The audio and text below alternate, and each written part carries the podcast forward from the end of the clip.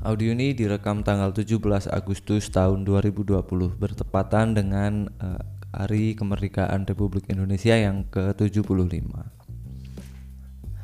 Um, sebuah fakta yang nggak banyak orang tahu bahwa sebenarnya Belanda mengakui Indonesia itu merdeka tahun 49 bukan 45. Jadi uh, kalau menurut perhitungan Belanda kita baru merdeka sekitar 71 tahun bukan 75 tahun ya kenapa karena uh, pada tahun 1945 seperti yang uh, sering kita dengar dari pelajaran-pelajaran sejarah Belanda dengan sekutunya melakukan invasi militer ke Indonesia.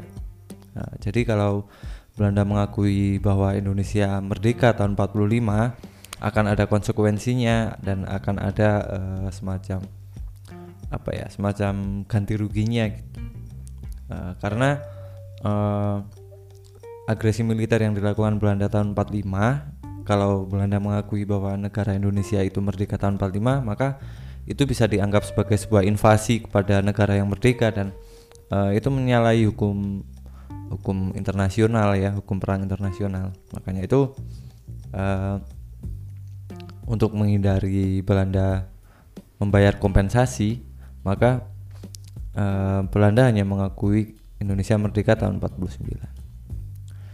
Hmm, Oke, okay, kita masuk ke inti podcastnya. uh, Sebenarnya saya udah nyiapin beberapa bahan yang kepengen saya bawain di tanggal 17 Agustus ini sih. Uh, mengingat lima hari terakhir ini saya udah nggak bikin podcast lagi karena kerjaan lagi numpuk banyak banget um, tapi karena keterbatasan waktu saya belum sempat mendalami lagi belum sempat uh, meriset lagi beberapa bahannya uh, saya kepengennya sih di tanggal 17 Agustus ini ngomongin soal persatuan soal kemerdekaan soal uh, perbedaan dan sebagainya tapi um, akan lebih bagus lagi memang kalau saya banyakin riset dulu sebelum uh, ngomong di podcast ini ya. Jadi podcast kali ini bisa dibilang sebagai uh, semacam podcast kerja kejar target. um, jadi mumpung tanggal 17 Agustus saya tetap bikin podcast uh, apa aja yang kepikiran di kepala saya. Oke, okay. hmm, gini. Uh, Hari Kemerdekaan Indonesia tahun ini bisa dibilang merupakan uh, hari yang unik ya atau uh, perayaan kemerdekaan yang agak beda dari yang udah pernah ada sebelumnya. Karena uh, tahun ini bertepatan dengan sedang ada pandemi dengan uh, sedang banyak uh, virus COVID-19 di sana. Orang-orang lagi pada aware dengan corona. Jadi uh, tahun ini perayaan kemerdekaan nggak ada upacara, nggak ada karnaval, nggak ada uh, acara-acara seremonial. Tapi kemarin tanggal 16 Agustus uh, di kota saya ada sebuah kasus yang sempat viral karena ada uh, sebuah konser yang diadakan di uh, tempat wisata lokal di sini. Uh, niatnya sih konser itu untuk uh, seremoni atau merayakan hari kemerdekaan. Uh, selain itu juga uh, saya amati banyak sekali desa-desa di sini juga yang um, semacam mengadakan perkumpulan warga, semacam mengadakan uh, acara doa bersama gitu uh, untuk memperingati Hari Kemerdekaan Indonesia. Mengingat kondisi saat ini sebenarnya hal-hal kayak gini sama sekali nggak bijak untuk dilakukan sih menurut saya uh, jadi menurut saya sih orang Indonesia uh, itu terlalu terikat dengan hal-hal yang sifatnya ritual atau apa ya seremonial kalau ritual mungkin uh, istilahnya agak terlalu sensitif ya karena uh, lebih dekat dengan keagamaan saya ganti aja pakai istilah seremonial. Oke, uh, jadi orang Indonesia ini menurut saya agak terikat dengan acara-acara seremonial. Gitu. Uh, seperti yang kita tahu, orang Indonesia itu adalah uh, masyarakat Indonesia itu adalah masyarakat yang uh, komunal. Jadi manusia itu memang uh, adalah makhluk sosial ya. Tapi orang Indonesia ini uh, tahap sosialnya atau tahap komunalnya bisa dibilang sangat sangat grid A gitu atau sangat komunal sekali. Orang Indonesia itu adalah masyarakat yang sangat suka berkumpul, sangat suka berkelompok, apalagi uh, asasnya adalah gotong royong. Uh, nilai-nilai kelompok atau nilai-nilai kerjasama di Indonesia itu dianggap sesuatu yang sangat penting uh, dan sering kali justru hal ini yang menjadi uh, kalau kita mau mau apa ya mau mengakui sebenarnya hal ini bisa menjadi sesuatu yang negatif sih. Uh, terutama ketika ada pandemi kayak gini. Uh, mungkin orang-orang merasa nggak afdol kalau hari perayaan kemerdekaan hari yang sangat bersejarah kayak gini nggak ada acara seremoni yang melibatkan kumpul-kumpul orang banyak gitu mungkin. Hmm, menurut saya sih hal kayak gini nggak bijak dilaksanakan. Uh, emang sih kalau kita tanya orang yang menyelenggarakan acara kayak gini atau yang mengikuti acara kayak gini pasti ketika ditanya akan menjawab karena mereka cinta kepada Indonesia karena mereka ingin menunjukkan rasa cintanya yang begitu besar sampai uh, mereka merasa harus ada sesuatu harus ada sebuah seremoni untuk mengatakan ini. Uh, berkaca dari uh, beberapa uh, kejadian yang aneh belakangan ini selain konser konser dan acara-acara kumpul-kumpul warga itu kemarin juga ada yang viral yang uh, dalam memperingati hari kemerdekaan ini ada yang malah coret-coret batu kali uh, dicoret batu kali itu dicoret-coret dengan gambar bendera Indonesia merah putih gitu. Uh, menurut saya hal-hal kayak gini itu kesannya nyebelin. Kalau boleh saya umpamakan uh, masyarakat kita ini kayak anak ABG yang lagi jatuh cinta gitu. Jadi anak ABG kalau jatuh cinta itu kan kadang-kadang nyebelin ya. Kadang-kadang uh, tindakannya tuh nggak masuk akal. Putus nangis uh, teleponan tengah malam. Apa ya banyak banyak hal yang kesannya alay dan nyebelin lah dari uh, anak ABG yang baru jatuh cinta gitu. Dan sayangnya masyarakat kita uh, mungkin karena saking cintanya dengan negaranya saking uh, saking apa ya saking ingin menunjukkan rasa cintanya kadang-kadang mereka jadi nggak dewasa kadang-kadang mereka jadi bersikap seperti anak-anak ABG ini dalam menunjukkan rasa cintanya kadang-kadang berlebihan dan tidak dipikirkan secara matang. Um, menurut saya jika uh, kita bisa menunjukkan rasa cinta dengan lebih dewasa, kita bisa berpikir lagi lebih dewasa. Mungkin uh, kita bisa melakukan hal yang lebih bijak. Uh, kalau kita mengingat kondisi saat ini, mengingat uh, pandemi yang sedang meresahkan seperti ini, mungkin nggak bijak kita melaksanakan uh, kita mengadakan acara kumpul-kumpul kita uh, bikin konser uh, atau bahkan coret-coret batu kali itu sangat gak masuk akal. Gimana bisa kita uh, mencintai negara tapi membahayakan masyarakat di dalamnya? Kita cinta negara tapi merusak alamnya. Uh, kita cinta negara kita bilang cinta NKRI tapi kita hanya uh, memikirkan kesenangan saat menurut saya uh, jika memang benar anda mencintai negara jika memang benar anda mencintai NKRI maka yang harus anda lakukan adalah uh, melakukan hal-hal yang bijaksana merawat masyarakatnya melestarikan alamnya uh, menjaga keamanannya.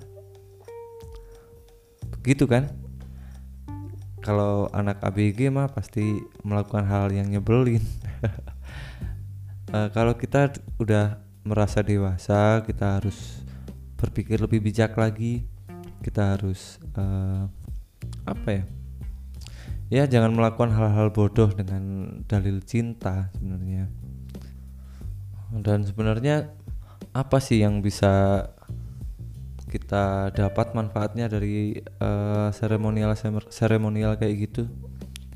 Selama ini kayaknya saya sendiri sih nggak pernah ngerasain manfaat apa-apa dari ikut upacara bendera dari uh, ikut acara doa bersama gitu. Selain apa ya selain simbolis aja uh, mungkin orang orang kalau ditanya ditanyain kenapa uh, berpartisipasi kepada dalam acara-acara seremonial kayak gini mungkin ya karena mereka nggak ini aja nggak nggak nggak pengen dianggap berbeda aja. Mereka cuma ikut-ikut biar nggak uh, dimusuhi oleh sosialnya. Dan masalahnya di negara kita ini emang susah banget untuk menjadi orang yang berbeda untuk menjadi orang yang punya punya pandangan yang berbeda. Karena eh, bahkan sejak di sekolah pun kita tuh selalu diajarkan untuk seragam. Eh, di sekolah seragam nanti ibu-ibu arisan ada seragam eh, kegiatan baksos pakai seragam. Semua semuanya deh di sini tuh uh, kayaknya harus seragam. Jadi kita ini dalam menyikapi perbedaan bukan uh, menerima dan menganggap bahwa perbedaan itu adalah sebuah kekayaan ya. Kita itu dalam menyikapi perbedaan adalah menutupinya dengan seragam.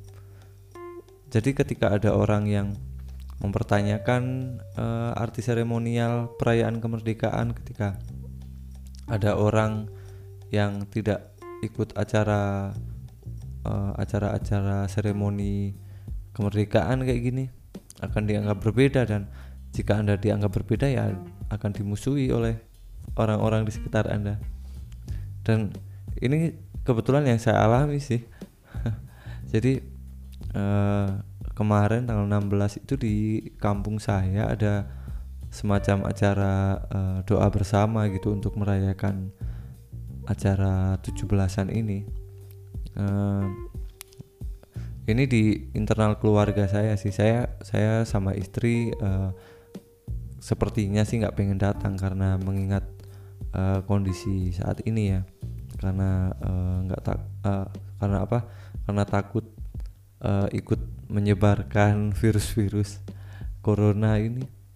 Tapi um, di rumah kami ada mertua kebetulan dan ya karena beliau dilahirkan di generasi yang berbeda ya tentu uh, agak susah beliau menerima sebuah perbedaan gitu.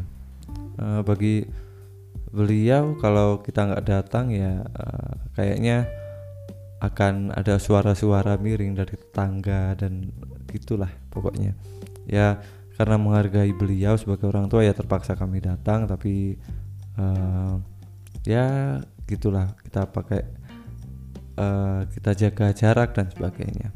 Uh, kita cuma ikut acara dari belakang gitu aja. Intinya sih itu uh, untuk menjadi berbeda di negara kita ini agak susah uh, karena kembali ke tadi karena uh, sifat dari masyarakat kita yang uh, sangat sosial sangat uh, apa ya sangat sangat sangat komunal. Dan kita terbiasa menyikapi perbedaan uh, terbiasa menyikapi orang yang berbeda itu dengan cara menutupinya dengan seragam dari semua aspek seperti yang sudah saya contohkan tadi baik itu uh, di sekolah di arisan di kegiatan baksos dan sebagainya.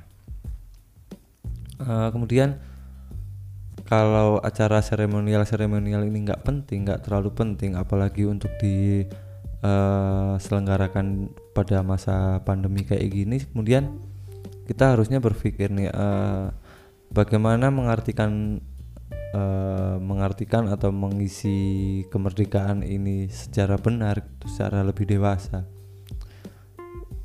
Sebenarnya di masa kayak gini di mana uh, eh, banyak sekali usaha-usaha yang uh, krisis di saat ekonomi sedang turun uh, sebenarnya yang kita butuhkan bersama-sama saat ini adalah sebuah solusi.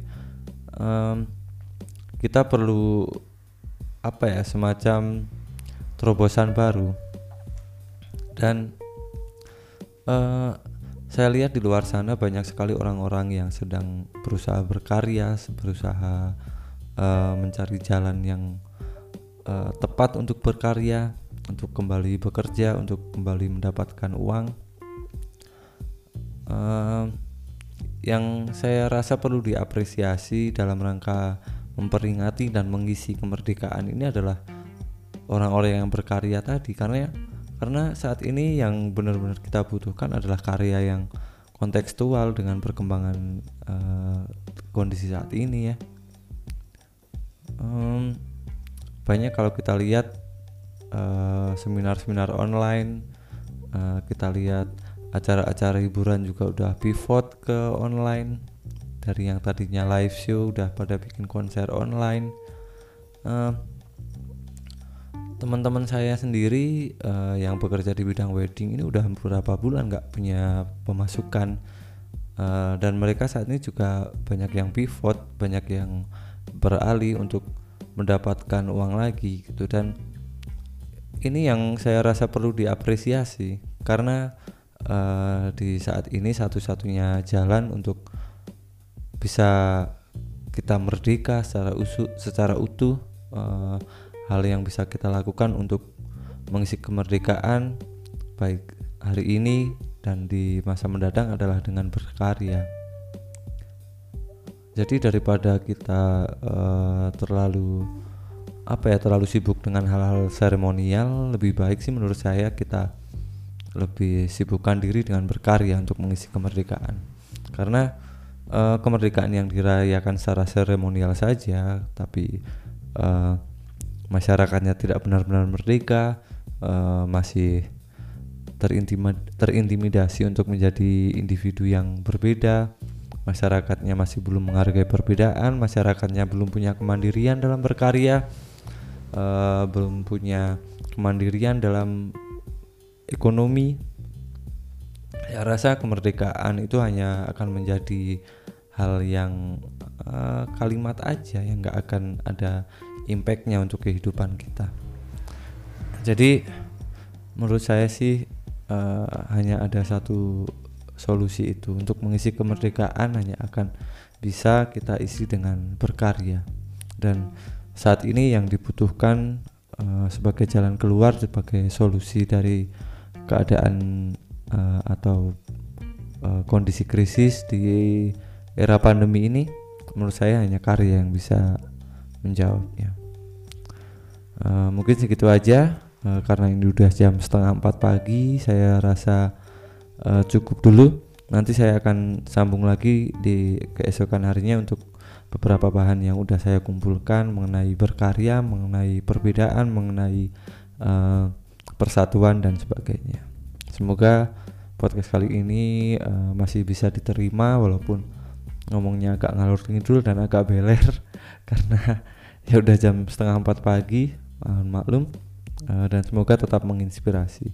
Yang masih lembur semoga masih semangat. thank you